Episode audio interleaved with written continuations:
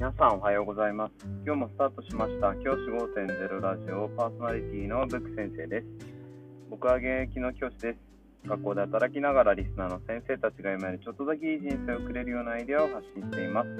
より良い授業、学級ケア、働き方、同僚保護者、児童生徒との人間関係、お金のことなど、聞かないよりは聞いた方がいい内容を毎朝6時に放送しています。通勤の後から10分間聞き流すだけでも役立つ内容です。一人でも多くのリスナーの先生たちと一緒に良い教師人生を送ることが目的のラジオです。今回のテーマは、この夏、感染を避けて楽しむためにはという話をしたいと思います。この夏ですね、感染がかなり拡大しています。新型コロナウイルスの感染、そして先日、ラジオで放送したサル痘もですね、実は日本国内で初めての感染者が出たということが、えー、報道され始めました。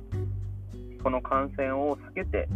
学校生活あるいは自分のプライベートを楽しむためにということで先生方に改めて話をしたいなというふうに思います。まずですねあのこの感染症はもうどこでもいつでも誰でも起こりうるものだということを考えた上で僕が考えるのは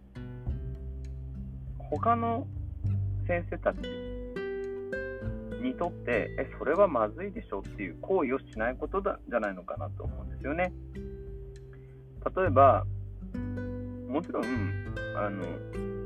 行動制限がされてないわけですからしていいんですけど例えばライブ会場に行って大きな声で歌うとかあとはこうすごく人が集まるところでマスクを外すとかそういったことをしてしまった時に別にねあのそこのルールとして外しちゃダメマスク外しちゃダメとか大声出しちゃダメとかない場所であるあれば別にやっても構わないんですけど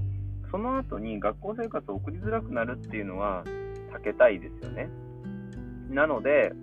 そういったその後のそのことをした後どういう環境に自分が置かれるかっていうことを意識することってすごく大事じゃないかなというふうに思うんですね。だから僕の場合は例えばバーベキューにこの夏行こうと思ってるんですけどバーベキューって基本的に人そんなに集まらないしその屋外だし換気もというかまあねあの屋内じゃないので大丈夫かなっていうふうに思って何よりその後に後から他の先生からとやかく言われないようなことだと思うんですよ。そういったところに、こう、自分のリフレッシュの向きを向けてあげればいいのかななんていうふうに思うんですよ。で、もちろん、そんなことを気にせず自分の娯楽に勤しむ、それもいいことだと思います。だって制限がないんですから。なんですけど、その後の学校生活を送りづらいの嫌だなって僕はすぐ意外と、あのー、ちっちゃい男なので 考えてしまうので、そうならないことを、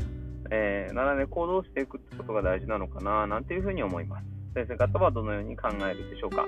僕自身、もうこの状況、感染の感染力でいうと、僕の肌身で感じてる感じだと、今までで一番、第7波が一番どう考えても一番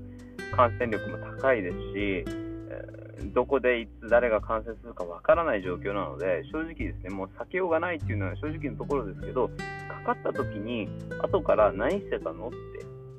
言われた時に、あの恥ずかしくない行動をしたいなというふうに思っています。先生方はどのようにお考えでしょうかじゃあ今日はこの辺で起立例着席。さようならまた明日。